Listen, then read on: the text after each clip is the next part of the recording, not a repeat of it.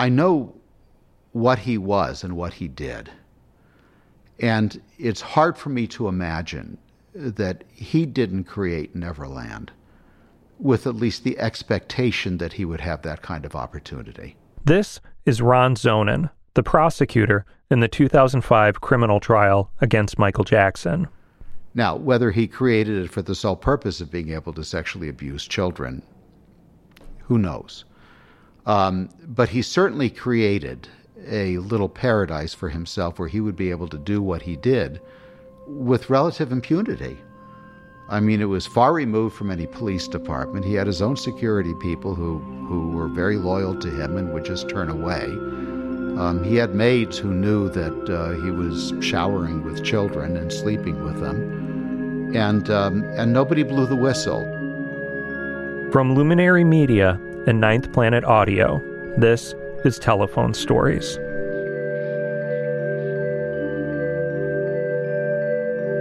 Episode 3 Second Star to the Right. Hey there, it's Michele Norris. I'm host of a podcast called Your Mama's Kitchen. When I travel, I'm usually looking for a way to find a taste of home when I'm not at home. And one of the things I love to do when I am at home is entertain. And Airbnb allows me to do that. When I was in California recently, I rented a house that had a great kitchen. And when we were sitting around the table, we we're all thinking, we're in someone else's house. Someone could be in all of our homes as well. If you have a home, but you're not always at home, you have an Airbnb. Your home might be worth more than you think. Find out how much at airbnb.com/slash host. Burrow's furniture is built for the way you live.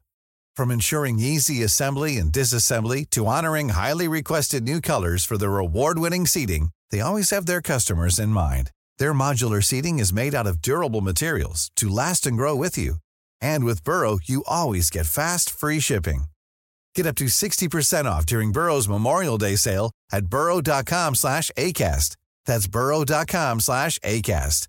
burrow.com slash ACAST.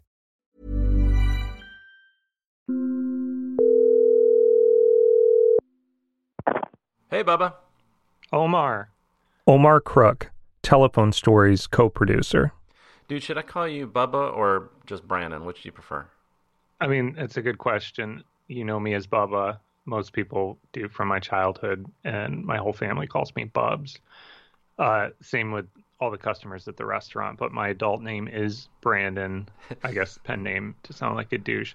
Do uh, but so I don't know. You can call me whatever you want. Do people call you by your last name, like Crook? Like, yo, Crook, what's up? Yeah, usually just Crook. No, man, just yeah. Omar. Come on, it's crazy. I mean, you did get the short end of the stick with that last name. it's Crook. Crook listen, it's an English name, and it means that we live at the crook of the river. All right, I know, and I get it that Omar doesn't go with that either. I know it doesn't help. Yeah. So, yeah, it's like a 1940s villain name. Like they finally captured the scoundrel Omar Crook, the communist spy with his menacing beady eyes. Get him, see? you know, Og- Ogborn though is also named after a river. Oh, it is Wales, like uh, the Ogden River, so Porn of Og. Really? So we're we're river dwellers. We could be from. We could just be from down the river from one another. I could have been. All right. So anyway, back to planet Earth, man. I'm call. I was calling because you know, I was thinking about um, where where we're going, and I kind of feel like we're missing a part of the narrative about okay. Michael Jackson. You know, how so? So, I mean, there's the background on Michael Jackson as a cultural phenomenon, and it's one thing to just say it, but I think I kind of feel to really understand it is a whole different thing. Like, how do we get from A to B? Um, going from Jackson's upbringing being A, and then what's B? Well, his befriending of children, number one, from dysfunctional families, and allegedly molesting children from dysfunctional families. How do we get there? Yeah, I guess I haven't really considered that, uh, you know, that idea, but pretty much all of Michael's accusers are sort of from broken homes in a way. Michael Jackson's family is as every bit as dysfunctional as many of these families are, with the exception of their ability to melt, you know, to make stars. You know, they they did bring the discipline to you know making this uh, star group, but in terms of the inner dynamics of this family, good God, Um, you know, so let's not be smug um, about this. Okay, who's this? I'm Margo Jefferson, and I am a critic and memoirist. Margo Jefferson won a Pulitzer Prize for her work as a critic at the New York Times. Her memoir, Negroland, won the National Book Critics Circle Award for autobiography. She is also a professor of writing at Columbia University School of the Arts. Holy smokes, man, that's awesome. Yeah, Mr. Opera Singer. You think I'm bringing a bunch of clowns on for this project? Shit. no, come on. I was just, you know. Better kiss my ass. Dude, I'm just impressed. That's all. It's amazing. Well, you should be impressed because Margo Jefferson also wrote this book called On Michael Jackson, and it's it's spectacular. It's this little I don't know what to call it. It's like this slim deciphering of Jackson as a cultural you know, I don't know, Jefferson herself would say it's cultural criticism, um, uh, you know, book length essay um, on him as a as a phenomenon, as an as an artist, but uh, as this cult set of cultural conundrums and contradictions and and um, flashpoints, really. You know, where wherever there were things people the culture was anxious about or obsessed with, Michael Jackson was there. Famously, Michael Jackson's origins began within the confines of a family band, an idea first proposed by his father, Joseph Jackson. According to the New York Times, Joseph Jackson was born in 1928 in Fountain Hill, Arkansas. He was the oldest of five children, and when his parents divorced, he moved with his father to Oakland, California. Soon, though, his father, a schoolteacher whom Joseph described as a strict disciplinarian, remarried, and Joseph moved back in with his mother and siblings in East Chicago, Indiana, a rough, industrial town. Joseph described himself as a lonely child, and he never finished high school, taking a job as a crane operator for Inland Steel. It was during this time that he became a Golden Gloves boxer and met 17 year old Catherine Scruse at a party. They were immediately attracted to each other. Joseph formed a band called the Falcons with his brother, Luther, on guitar. They performed Otis Redding and Chuck Berry covers at local clubs and colleges, but they never landed a record deal and soon broke up. In the ugliest kind of sense, Playboy. I mean, there were mistresses, there was another family, there was all of that. So, yeah. You know, I, I sound very harsh. it's a terrible family. Um, and both of them, Joseph and Catherine, were culpable um, in their opposing, really kind of grotesquely gender fixed, you know, like beyond caricature roles. Catherine Scruse, also known as Caddy or Kate, was also born in the South, in Barbour County, Alabama. Her childhood home was about 10 miles away in a town called Rutherford, which no longer exists. There, she recalls in her autobiography, My Family, The Jacksons, people rode on horseback to get their mail, traded eggs for stamps, pumped their water, and used kerosene lamps. Her father worked for the Seminole Railroad. He was also a tenant cotton farmer, as were her grandfather and great grandfather. The Scruse's ancestors were slaves, and her great great grandfather, Kendall Brown, adopted his slave owner's name, as was common at the time. He sang every Sunday morning in church, and Catherine Jackson writes in her book his voice would ring out above all the others during Sunday services in the little wooden church he attended in nearby Russell County. His voice was so strong that in the summer, when they threw open the wooden windows, it rang throughout the valley in which the church was nestled. Maybe, she writes, singing talent is in our blood. As a toddler, Catherine contracted polio. She survived, but was in and out of hospitals for much of her youth, and it wasn't until she was 16 that she was without crutches or braces. She was left with a noticeable limp. She yearned to be an actress or a country singer, and she looked to make her mark as a teenager when her father uprooted the family for Indiana, where work in the steel mills attracted many poor black families from the South. In East Chicago, Indiana, at age 17, Catherine met Joseph Jackson and quickly fell for his charm, quick wit, and strong personality.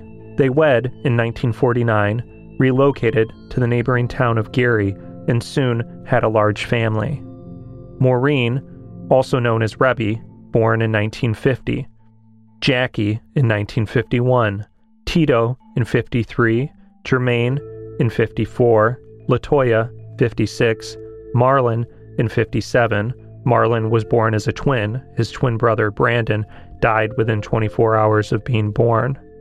The next year, 1958, brought Michael, followed by Randy in 1961, and finally Janet in 1966. Margo Jefferson writes that when times were tough, Catherine worked a part time job at Sears, but the bulk of her time was spent at home raising nine children. In 1963, while at home, Catherine answered the door to a Jehovah's Witness who offered her the promise of peace and salvation. Catherine read the literature, Awake, or The Watchtower, and soon committed herself to the structures of a faith that refuses blood transfusions and military service, and does not observe Easter, Christmas, or birthdays because of their non biblical origins. The witnesses forbade women from leadership positions and emphasized the place of men as unquestioned rulers of the home, ideas that echoed Catherine's experience. According to Jefferson, while Joseph spent his days at the steel mill and nights philandering, Catherine was at home studying religious literature or singing country songs that she grew up with to the children. Soon, the kids themselves began to play instruments. Joseph did not approve. His own musical ambitions had been shattered, and he instructed his boys never to touch his guitar once he'd put it away for good. According to Jackson family lore, he realized he'd been disobeyed when he came home one night and found a string on the instrument broken. This event was dramatized in the 1992 ABC miniseries The Jacksons An American Dream. Who did this? Broke the string of my guitar. Who did this, huh? Who did this? I didn't do it. God, God, God, swear to God. Believe me. Then who? You.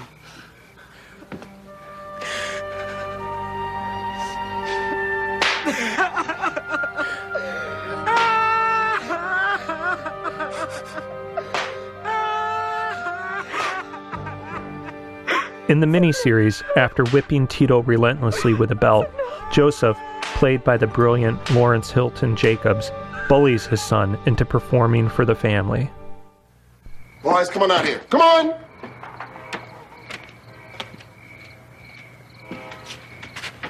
Joe, it's so late. Would you let him get some sleep, please? I want them to hear this. The whole family. I want to get to the bottom of this. And I don't care how late it is. I'm going to invite Tito to play for me. And you better not mess up, boy. Katherine Jackson, played by Angela Bassett, chimes in. The boys have been practicing, Joe. You've got real talent.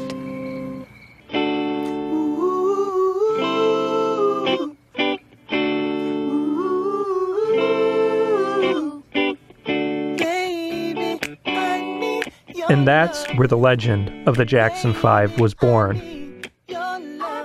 Joseph, the abuser, Catherine, the shoulder to cry on, and the children, an indentured chorus to their father's forgotten dreams. Author Margo Jefferson. Catherine was a pious enabler. Um, okay, you know, she was the one who bathed their little wounds after they got beaten. Um, you know, she was the gentle voiced one, but she let it happen. She let all of it happen. Michael Jackson was quoted as saying years ago, he said, You know, the only one in my family I trust is Catherine, and sometimes I'm not so sure about her. Michael Jackson later wrote in his autobiography, Moonwalk, that upon learning their talents, Joseph began to train his boys to perform. When they made mistakes during rehearsals, he whipped them with a belt. Joe Jackson was, you know, not only the stage, the monster, the stage parent as the kind of monster we know that um, trope, but he seems to have been something of a sadist. The Jackson Five was formed in 1964. In 1966, they won a talent contest at Theodore Roosevelt High School, the alma mater of Jackie and Rebbie, and the site of the same swimming pool where Catherine was baptized when she gave her spirit over to the Jehovah's Witnesses. They won more contests and toured the so called Chitlin Circuit, a series of African American performance venues, including the upper echelon black theaters, such as the Apollo Theater in Harlem and the Regal in Chicago, doing covers of Motown hits like The Temptations' My Girl. They traveled relentlessly, piled together, sleeping in the car, or in cramped motel rooms while the girls remained at home with their long suffering mother. During touring, according to author J. Randy Taraborrelli's account of Jackson's rise to fame in his book Michael Jackson, The Magic, The Madness, The Whole Story. The older Jackson brothers often had sex with fans, while the young Michael, who had replaced Jermaine as the band's lead singer, was instructed to play asleep and listen to their sounds in the dark. Another writer, Randall Sullivan, recalls in his biography, Untouchable The Strange Life and Tragic Death of Michael Jackson, an incident where a 14 year old Michael was locked in a hotel room with two hookers at the urging of his father and brothers who had been ridiculing Michael over his sexuality. They told him to get in there and do it. According to Sullivan, the boy began to read passages from the Bible to the prostitutes, who left the room shaken, and Michael himself was left in tears. There are stories that Joseph Jackson himself would take part in sex with the fangirls sometimes when his own sons were finished. Years later, other forms of parental disregard and abuse would be lodged at Joseph from within his own family. You called it a highly dysfunctional family, although on the Yes. surface it seemed like the American dream. Yes, of course, naturally, in our family, because we, that was always that facade up there, smiling in front of the cameras. But when we got home, it was totally different. We lived an entirely different lifestyle at home. Here is Latoya Jackson on Live with Regis and Kathie Lee in 1991 to promote her book, Latoya Growing Up in the Jackson Family. And it, it's a very sad story because Rebbie is a wonderful person, I must say, and she left home at a very young age. She left home when she was, I think it was 16 years old. And the reason she left is because my father would get out of bed with my mother and he would get in the bed with Rebbie. And my mother, my Rebbie would ask my mother, please, mother, get help for him. And she wouldn't. She would not. So Rebbie had to leave home. There were times, of course, when my mother would say, Joe, not tonight. Leave her alone. Let her rest. Don't get in the bed with her. A moment later in the segment, Kathie Lee asked her, But what about you, Latoya? Did he sexually Yes, abuse you? he did. Very badly. Do you think he did, Janet? I don't know. She's never spoken about it. I certainly hope he didn't. The Jackson family denied Latoya's accusations at the time, and she later expressed regret over her crucifying portrait of her father, eventually reconciling with the family. You know, it's certainly been, well, Latoya Jackson um, said that Joe sexually abused her and the older sister, Rebbie. Um, you know, we just don't know what else was going on. According to Margo Jefferson's telling, as the Jackson boys toured looking for a record deal, Joseph would book last minute gigs at strip clubs for extra cash. There, as part of the act, Michael would crawl under the tables looking for change on the floor and pull up women's skirts, much to the audience's delight. It was an almost vaudevillian bit, and Michael was the consummate child performer. In a recent interview with me, Margo Jefferson talks about Michael Jackson as a child performer and as a show business pick, which she explains is short for pickaninny, which today is an exceedingly offensive term. Little pickaninny, listen to the tale of a place that I know. It's twice as high as the moon. You get there in a balloon. Haven't you been told of the place where the good little pickaninnies go? Little black children who would often dance um, with white vaudeville, grown white vaudevillians, particularly women. Um, Bill Bojangles Robinson, um, as a little boy, started his career as a pick. Um, and in a in a strange way, you could see very little, very young, and little little Michael, you know, within the Motown family, even though it was an all black family, you know, fulfilling that role.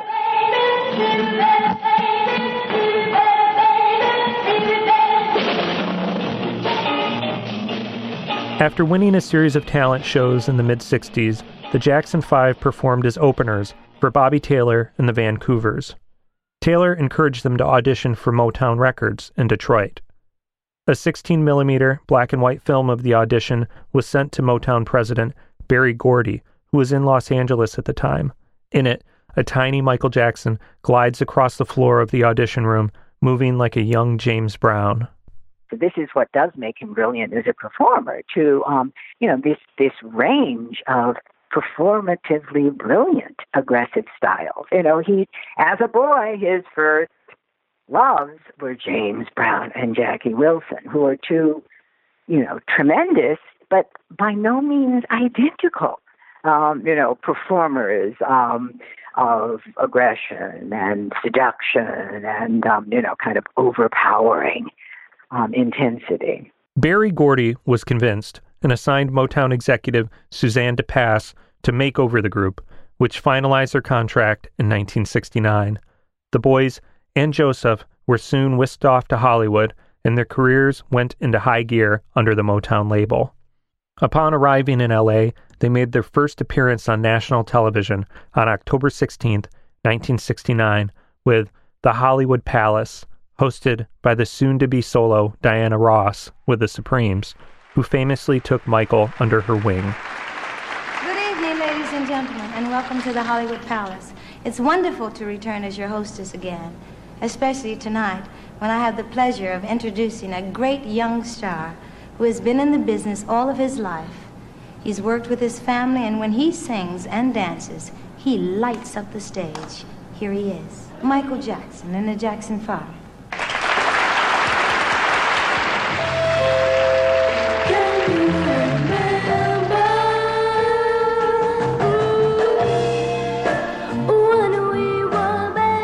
The following year, their first four singles became number one hits I Want You Back, The Love You Save, I'll Be There, and ABC.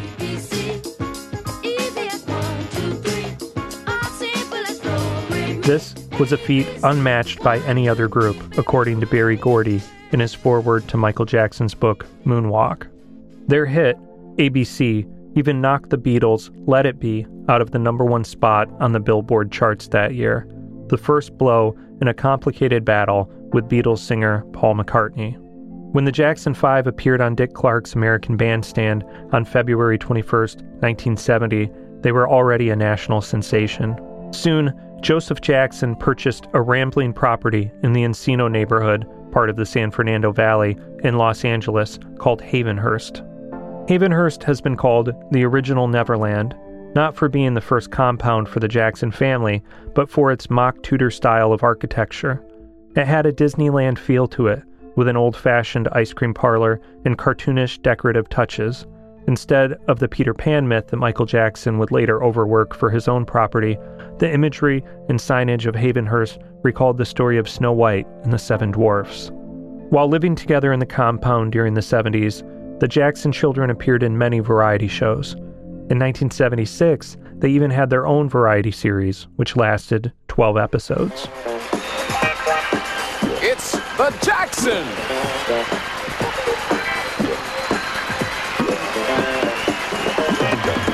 Starring Michael, Marlon, Tito, and special guest star, Sonny Bono. The Jackson Five went by the Jacksons at this point, having left Motown to sign with Epic Records, something Joseph orchestrated in order to wrangle creative control and more money from publishing rights away from Berry Gordy. Jermaine, though, stayed behind, trying to make it as a solo artist while breaking away from the family effort. One of his first hits was Let's Be Young Tonight from 1975.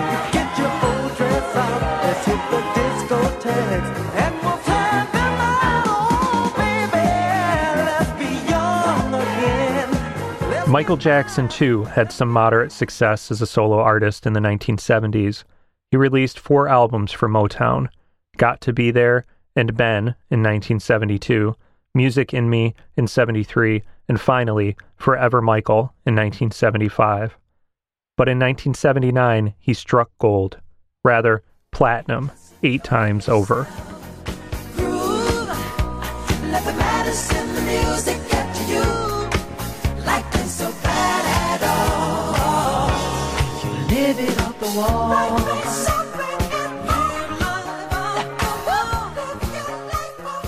Off the Wall was a brilliant amalgamation of soft rock, funk, and disco sound, and was the first of several collaborations with producer Quincy Jones.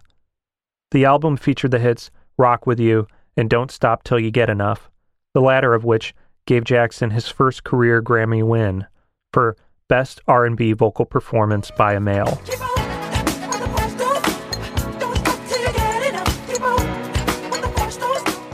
Nothing, though, could prepare the music industry, his fans, or the world for his 1982 album, Thriller. Thriller. Omar, it's your primal Michael Jackson memory. Something I never noticed because I was rewatching the Thriller video released in 83. There's this disclaimer by Michael Jackson at the top. It says, Due to my strong personal convictions, I wish to stress that this film in no way endorses a belief in the occult. Yeah, man, I totally remember that. What was that? Well, the Jehovah's Witnesses, he apologized to them for making the video and said he'd never make anything like that again. So my guess is he retroactively put in that disclaimer because the LA Times quoted him saying the exact same thing in the uh, Jehovah's uh, Witnesses Awake magazine. Yeah, man, but the thriller video, come on. Are you alright? Get away!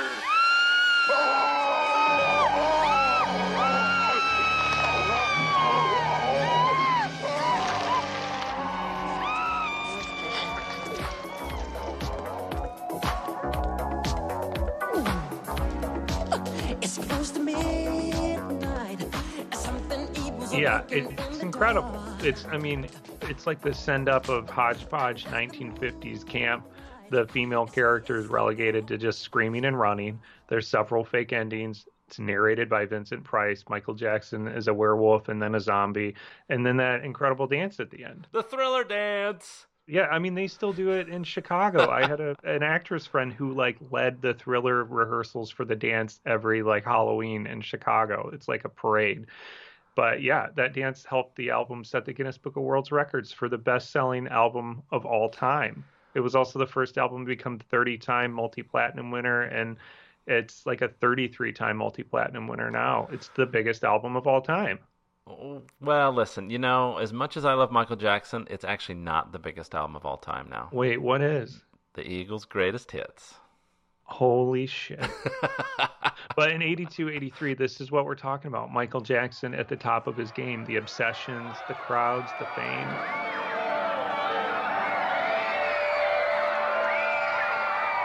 With the success of Thriller, Jackson's persona began to encapsulate a kind of duality in both his songs and public appearances. Jackson as the damsel in distress, and on the other side of the coin, depending on your view, either the hero or the monster in the cave. And he deliberately set out to present himself as strange and intriguing. Here, in a rare 1983 interview, he's seated next to Quincy Jones and holding one of his giant pet snakes named, no joke, Muscles. How long have you had this beautiful beast? Gosh. First during uh, a little bit before Thriller, I had him. Probably about almost a year. Almost a year now. I've always had boa constrictors. Been amazed by snakes. You've always had them? Oh, yeah, through the years. She has a lot of animals. A llama. Yeah, I love animals. If you're looking for Freudian and Jungian symbols of masculine and feminine unconscious, you can't do much better than a demure Michael Jackson in 1983 holding a frigging boa constrictor. And often when he's giving an interview, what you hear is the sweetness and light, you know, religious piety. Author and critic Margo Jefferson. Um, this combination of an almost Victorian womanhood. Oh, I just, I love children, I love nature. Then when he performs, he has access um, to this other side. This other side Jackson accessed, beast, snake, werewolf, or wild man, would become solidified in the minds of audiences with the televised celebration Motown 25 Yesterday, Today, Forever, which was taped in front of a live audience on March 25th, and then aired on May 16, 1983, on NBC. The event, produced by former Jackson 5 manager Suzanne de Passe, took place at the old Pasadena Civic Auditorium. If you grew up on Motown, like I did, even though I was an 80s baby, it was a buffet of delights. Yes, there was a reunion of Smokey Robinson and the Miracles.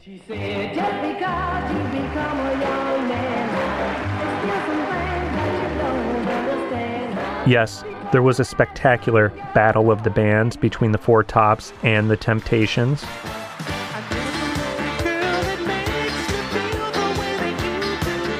Yes, the closing number was amazing and featured a stage full of every Motown musical hero hugging Berry Gordy, and then also, weirdly, Richard Pryor.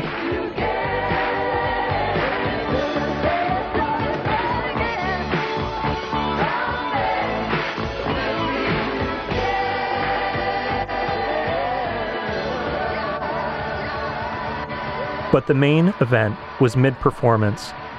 It was after a medley with the now fully adult Jackson 5.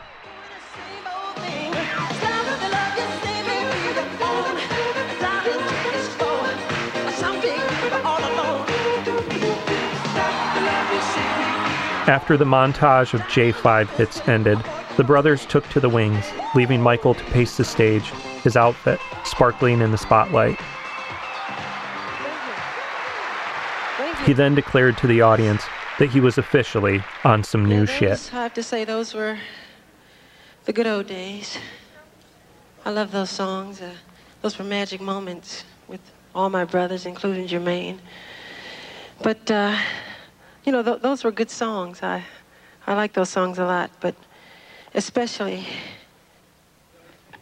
I like the new songs.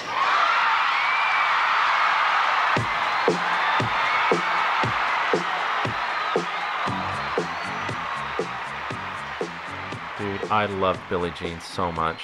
I had this Motown documentary on VHS tape, and I would rewatch this performance over and over and over. I was obsessed with it.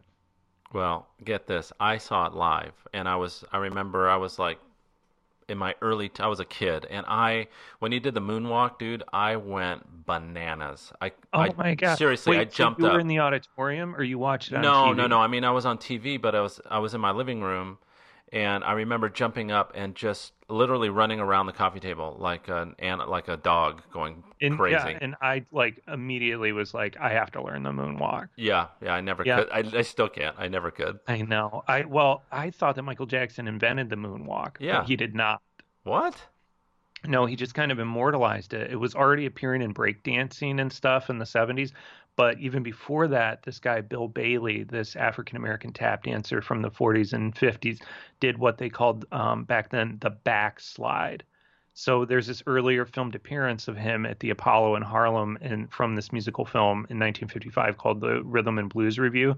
And there he performs it. It's like it's the moonwalk. It's a little slower, but it's the same exact thing performed uh, by Michael Jackson. Freddie, open the curtains and let's bring on Bill Bailey. Take me on home.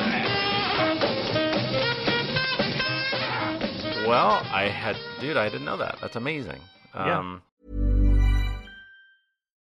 Millions of people have lost weight with personalized plans from Noom, like Evan, who can't stand salads and still lost 50 pounds.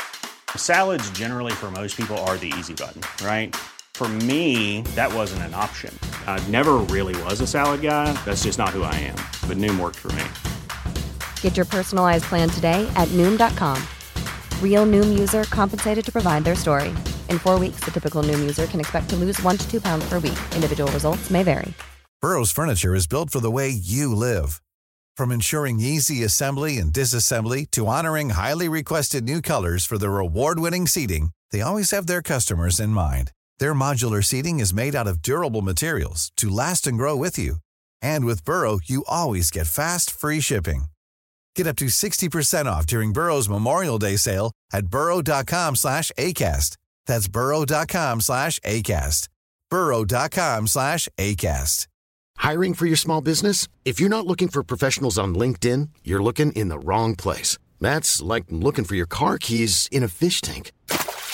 LinkedIn helps you hire professionals you can't find anywhere else, even those who aren't actively searching for a new job but might be open to the perfect role. In a given month, over 70% of LinkedIn users don't even visit other leading job sites. So start looking in the right place. With LinkedIn, you can hire professionals like a professional. Post your free job on linkedin.com slash people today.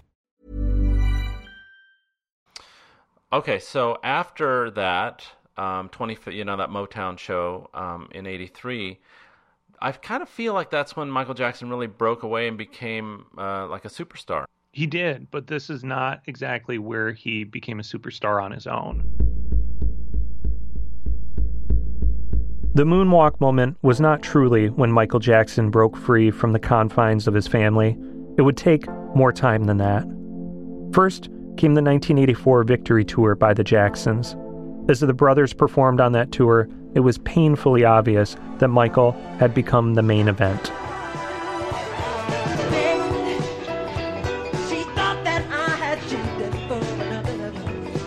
Other than playing a few hits from their Motown days and a couple of songs from Jermaine's solo efforts, the brothers were essentially relegated to performing as Michael Jackson's backup band, and often simply his backup dancers as they played the bangers from Off the Wall and Thriller. All in all, the Victory Tour was a disaster. In fact, it's a list of failures in finance, communication, and ego. According to Entertainment Weekly and other sources, Brother Jackie injured his leg and couldn't perform. Tensions mounted with Michael traveling in a private jet and the others relegated to commercial planes. Michael refused to rehearse with his brothers, so they didn't play any of the numbers from the Victory album. By the end, the brothers were all staying on different floors of the same hotels. At Dodger Stadium, Michael Jackson announced suddenly that this would be the last time the Jacksons would ever perform together, much to the surprise of his brothers, who were hoping for a European leg of the tour. Biographer Taraborrelli writes that Don King, who was one of the many promoters for the Victory Tour, was so dismayed and angered by Michael Jackson's behavior in abruptly canceling the tour that he called Michael the N word. Like, a lot. No. Yes. What did he say exactly? Quote, there's no way Michael Jackson should be as big as he is and treat his family the way he does. What Michael's got to realize is that Michael's a beep work.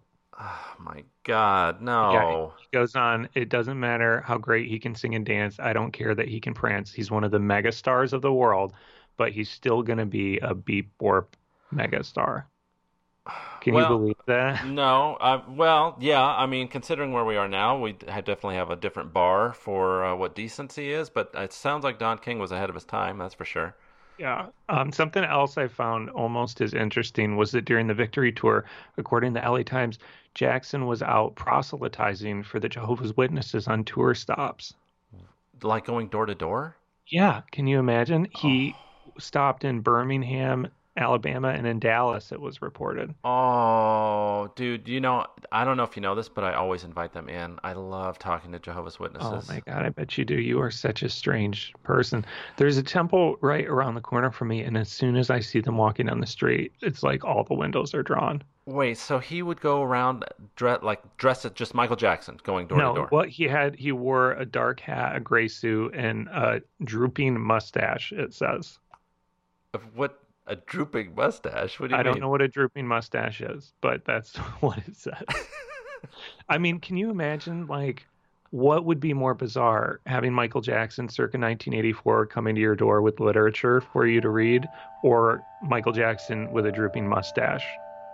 Yeah, that's a lot to unpack. Yeah, it's a lot to unpack. While the disastrous victory tour was going on, something else was happening in Michael Jackson's business affairs. He began negotiating to purchase the Beatles song catalog. The genesis of the idea began at a dinner with Paul McCartney and his wife Linda in their home while Michael was in London to record with McCartney his composition Say, Say, Say. One night, McCartney showed Jackson a thick notebook filled with song titles, according to a story by Robert Hilburn in the Los Angeles Times. As he leafed through the pages, Jackson became excited and peppered McCartney with questions. How do you buy them? What do you do with them after you have them? McCartney explained that buying song catalogs was the way to make big money. For Jackson, the seed had been planted. When he returned to California, he contacted his lawyer and business manager, John Branca, and told him he wanted to start purchasing song rights. Branca began researching what songs might be available, and in September 1984, while the Victory Tour was well underway, Branca told Jackson that the Beatles song catalog was on the market. Jackson told Branca to start negotiating. Back in the 1960s, Paul McCartney and John Lennon were two young and suddenly successful songwriters who were facing big tax problems. One solution, they were told, was to form a public corporation to hold their song rights. It was a good idea at the time, but the Beatles ended up losing the rights to their songs when the company was bought out by ATV Music. Over the years, McCartney had tried to buy back the rights, but the deals always fell through. In August of 1985, after 10 months of intense and complex negotiations, Jackson purchased the bulk of the Beatles songs, along with the rights to all the nearly 4,000 songs in the catalog, for $47.5 million. McCartney, although he hadn't been in the bidding, felt like the rug had been pulled out from under him. Although he and the John Lennon estate still received royalties for the songs, Jackson, as publisher, got the bulk of the royalties and, more importantly, controlled how the songs were used in movies, commercials, and other enterprises. Among the songs in the catalog, Let It Be, the 1970 single that the Jackson 5 hit ABC had knocked out of the number one spot. Also, Yesterday, the McCartney ballad that Michael Jackson at the time said was his favorite Beatles song. The whole deal showed a different side of Michael that he could be a ruthless, hard nosed businessman when the situation called for it. Another item that wasn't discussed on the Victory Tour was Michael Jackson's recent injury sustained during the filming of a Pepsi commercial on January 27, 1984, at the Shrine Auditorium in Los Angeles.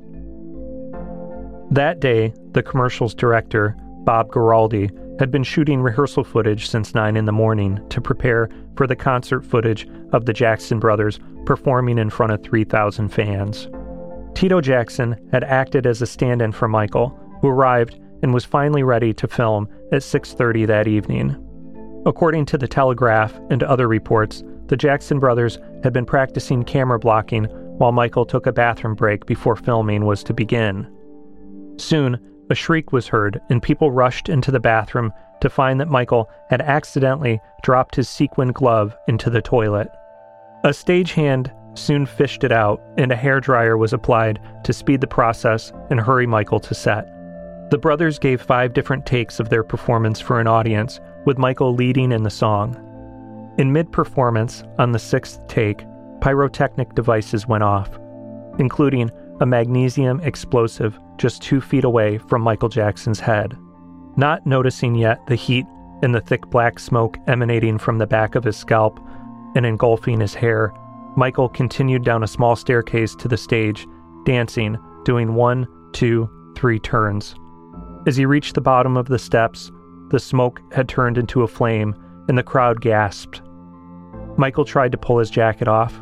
Within seconds, a group of stagehands rushed to his aid and rolled him over to snuff out the flames. Okay, uh, Michael Jackson was injured this evening at the Shrine Auditorium while uh, filming a commercial. He was uh, uh working with some explosive devices and also smoke, and a mishap occurred. He sustained a burn, which was about the size of your palm, to the back of his head. He was initially transferred to Cedar Sinai Medical Center, uh, where he was examined, and we transferred him to Brotman Medical Center burn unit. He's in stable and good condition at this time. The burns on Jackson's scalp took multiple surgeries over the years and left Jackson using hair pieces to cover the bald spot from the scarring. While recovering from that injury, it was often said Jackson first began his relationship with prescription drugs. His multiple cosmetic surgeries over the years kind of rolled into the injuries sustained in the fire, with Jackson often attributing any operation, nose job, chin implant, another nose job, to the health necessities of his new condition as a burn survivor. He argued that these surgeries were medically necessary, but to others his physical transformation in tandem to the strange mystique that Jackson cultivated in the tabloids seemed freakish. It was all part of a playbook of sorts. In 1986, Jackson gave a copy of a book about P.T. Barnum to his PR man, Frank Dileo, and his lawyer and business manager, John Branca, who to this day is co executor of the Jackson estate. According to Taraborrelli's account, Jackson said of the P.T. Barnum biography, This is going to be my Bible, and I want it to be yours. I want my whole career to be the greatest show on earth. Jackson once directed Frank Dileo to stage and orchestrate the release of pictures of him sleeping in a hyperbaric chamber to the National Enquirer. The story made news around the world and gave an illusion of Jackson as a science fiction mystery man. Did he really sleep in it nightly so that he could extend his life to 150 years? Then there was Jackson's campaign to purchase the skeleton of Joseph Merrick, the so called Elephant Man. Again, Jackson's interest seemed otherworldly, in this case, ghoulish, and it connected him with the sideshow culture that he now increasingly seemed to crave. We know now the celebrated story of his finding Barnum's autobiography and passing it around to his staff, and you know, I want my act to be my life to be the greatest act in show business, or whatever the exact quote was. Um, he was a very canny um, processor of and manipulator and um, impresario and director of his own career. Jackson capitalized on a sense of otherworldliness, something that rendered him alien in a time of cultural interest in unknown galaxies as popular entertainment. Somewhere in space, this may all be happening right now. 20th Century Fox and George Lucas, the man who brought you American Graffiti, now bring you an adventure unlike anything on your planet Star Wars. Here they come. By the late 1970s, the pulp and sci fi of the Cold War era went from campiness to the mainstream, with George Lucas's Star Wars and Steven Spielberg's Close Encounters of the Third Kind, respectively. In 1982, Spielberg crossed over to the hearts and imaginations of children with his blockbuster E.T.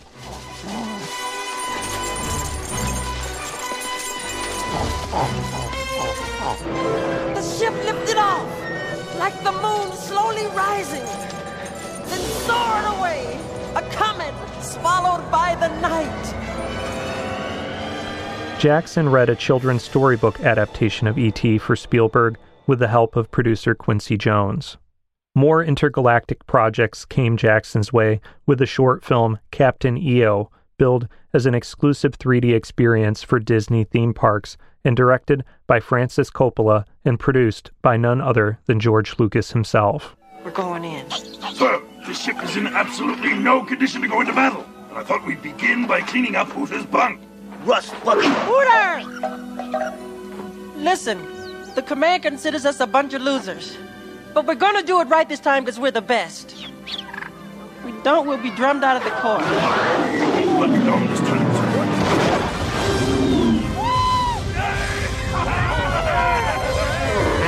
Just a few years later, Jackson would publish, after much anticipation, his autobiography, Moonwalk, edited by Jackie Onassis, and subsequently the film Moonwalker, a project billed as a major motion picture event.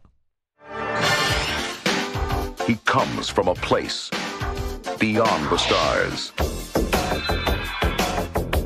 to take them to a world beyond their dreams. Moonwalker, though, was really just a collection of weird ass short films that used elements from already existing music videos for Thriller and Jackson's popular but less successful album, Bad, from 1987. Now, from the imagination of Michael Jackson comes a movie like no other. One of the first videos in Moonwalker is a live performance of Man in the Mirror. Gonna make a change for once in my life. It's gonna feel real good. Gonna make a The footage features many shots of overwhelmed fans fainting, overheating, and being carried out by security. Jackson postures on stage, arms outstretched, like a crucified Messiah. The whole thing feels like a big tent revival. Jackson had transitioned from his alien phase to something else the Son of Man, Prince of Peace, King of Kings, Lord of Lords. The timing of this new iconography in Jackson's career makes sense because by the spring of 1987, he had formally disassociated himself as a Jehovah's Witness. According to the LA Times, an official from Jackson's Woodland Hills congregation confirmed that implications of what is called disassociation is a serious offense. The article quotes Gary Bodine, co author of The Orwellian World of Jehovah's Witnesses, who said that dropping out of the faith is worse than being disfellowshipped or kicked out. If you willfully reject God's only organization on earth, that's the unforgivable sin, he said, the sin against the Holy Spirit. Nevertheless, Jackson's post thriller and bad fame opened the doors for more adulent press coverage, and each opportunity gave Jackson a window to show off a new side of himself. Not just Bubbles, his pet chimp, his collection of exotic snakes, but now his enchanting public friendships. There was the friendship with, um, there was Liza Minnelli early on. Um, of course, there was Brooke Shields, but in a sense, they were like, uh, you know, child child stars together. Author Margo Jefferson. But there was Liza Minnelli. There was briefly Jane Fonda. There was briefly Katharine Hepburn. You know, um, always these um, impressive um, and force field um, women. There was also Sophia Loren and Gene Kelly, Diana Ross as his second motherly figure. But none of Jackson's relationships or connections to Hollywood luminaries was more forceful, kindred, or wacky than Elizabeth Taylor. Taylor and Jackson first met in 1984, several months after the death of her husband Richard Burton, the love of her life, or one of them since she was married eight times, twice to Burton. By the 80s, Taylor's fame was waning and she battled a debilitating prescription drug problem, something that would later give her immense understanding of Jackson's plight. According to author Donald Bogle in his book Elizabeth and Michael, the Queen of Hollywood and the King of Pop, Jackson invited Taylor to one of the final dates of his troubled victory tour.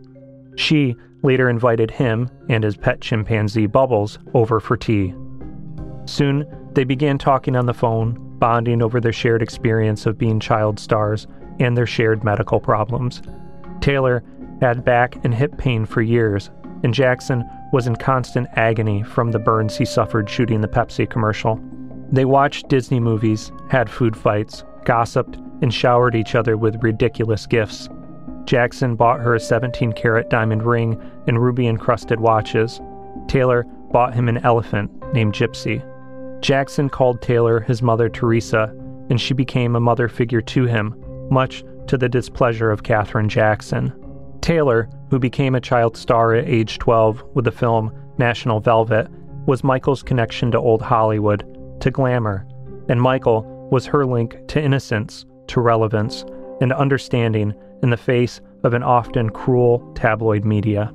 Uh, and yes, you know, his, if you think of it as world building, or as some people might say, more crassly, social climbing, um, it's both. But but again, it's that way he can archive and then you know become the architect of of, of multiple worlds and lineages. Um, you know, he never renounced you know the, that world of black stars and and lineages and antecedents. Um, maybe the the crossover between Hollywood and and Broadway and and you know the sol- the more segregated black world is probably Sammy Davis Jr.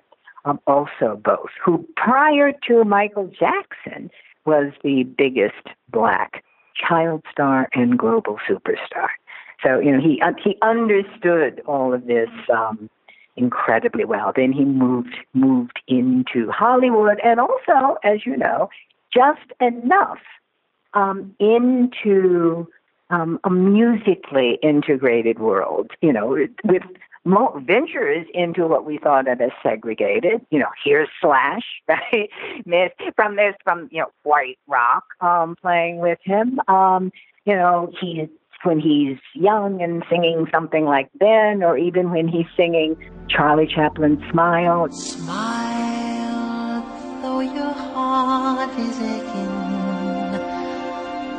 Smile. You know, it's like um, Tin Pan Alley, um, sentimental balladeering. Um, you know, he can do he can do soul music, he can do rock, he can do pop, and th- so those are all additionally worlds that these celebrities can um, can reside in. That sense of theatricality infused Jackson not just in the production of his work, but engineering a public reaction to it. In Taraborrelli's book, he writes that Jackson paid people to pretend to faint at his concerts. When Jackson won the Grammy for We Are the World, to be shared with Lionel Richie and Quincy Jones, he arranged for an actress to pretend to be a crazed fan who was to rush on the stage and frantically accost him as he accepted the award.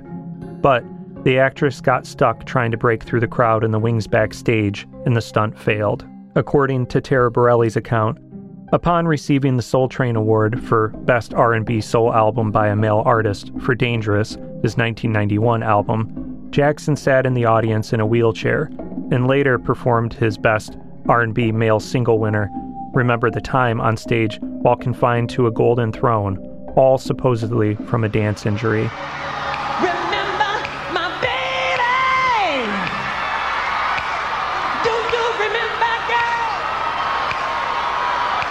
According to Taraborrelli's account, he later laughed off the stunt and walked around perfectly fine in front of his staff the next day. Nothing, though, could top the sleight of hand of Jackson's move to escape his family's control and watchful eye, not just in his business and artistry, but as domestic cohabitants.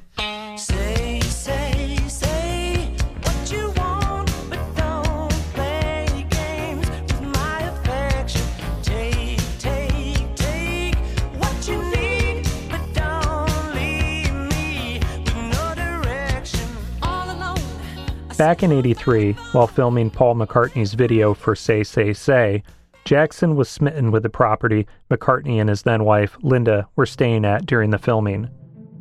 According to Latoya Jackson's 2012 memoir, Starting Over, published by Simon & Schuster, Michael told his sister, who acted in the video, I'm going to own this property one day.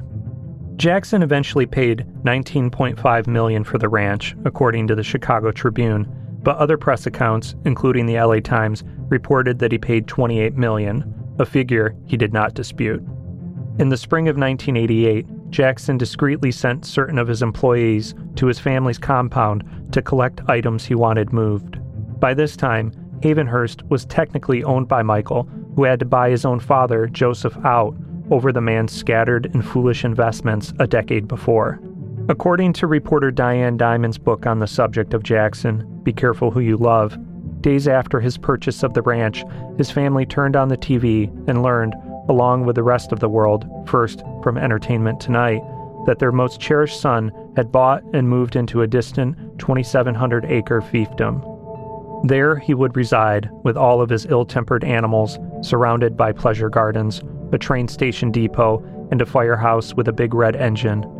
In the center would hail a 30 foot statue of Mercury, the Roman god of shopkeepers, merchants, tricksters, and thieves, acting as a sentry about the carnival rides and the many speckled, winsome statues of children at play, fishing with rods, playing musical instruments, holding hands.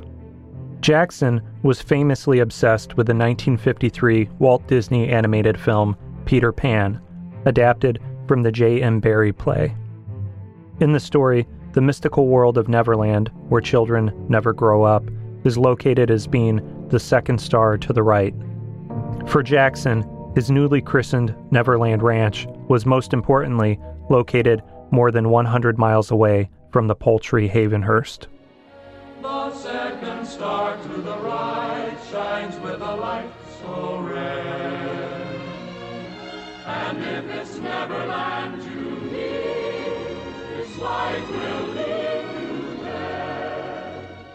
That's not a path you take uh, unless in some unless the materials, the symbols, the signs, the the emotional um, and and um, theatrical subtext. Margo Jefferson. Um, you don't do that unless it appeals to you in some deep, you know, some ongoing way. You know, you the doubling between the, um, you know, the the the kind of demon with the eyes and the everyday boy that you see in Thriller over and over and over again. You know, you you saw these these double worlds uh, being being enacted. Um, there, you know, also you put that together with um, Walt Disney, and you know the cultural ambition um, is so enormous. You know this this this will um, and need to create a universe that um, not only draws on and, and appropriates, you know, and curates really, um, or archives, you know, just multiple musical and dance and um, performative forms, but that like exceeds them um, by creating itself as a kind of kingdom. Back when Michael Jackson's hair caught fire on the set of the Pepsi commercial, the first to offer aid was one of his security guards, Miko Brando, Marlon Brando's son, age 22 at the time. According to author Taraborrelli's account, Miko Brando rushed to hug, tackle, and run his fingers through Jackson's hair to extinguish the flames, giving him burns in the process. Within moments, Jackson was assisted by medical professionals. It was suggested that, to avoid the throng of fans and press outside, he should be transported through the back of the theater.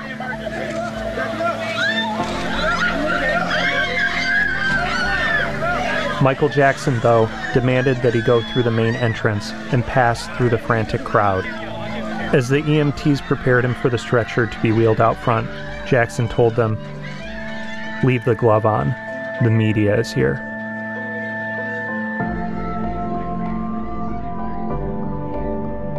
Telephone Stories is presented by Luminary Media and Ninth Planet Audio. It's written and produced by me, Brandon Ogborn, and produced by Omar Crook.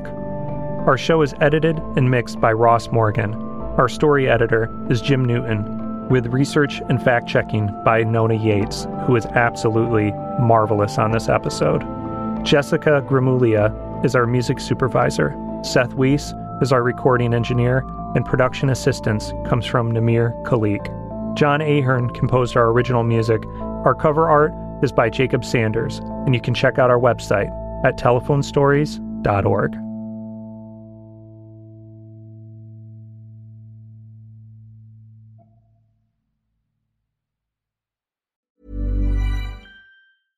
Hey, it's Paige DeSorbo from Giggly Squad. High quality fashion without the price tag. Say hello to Quince.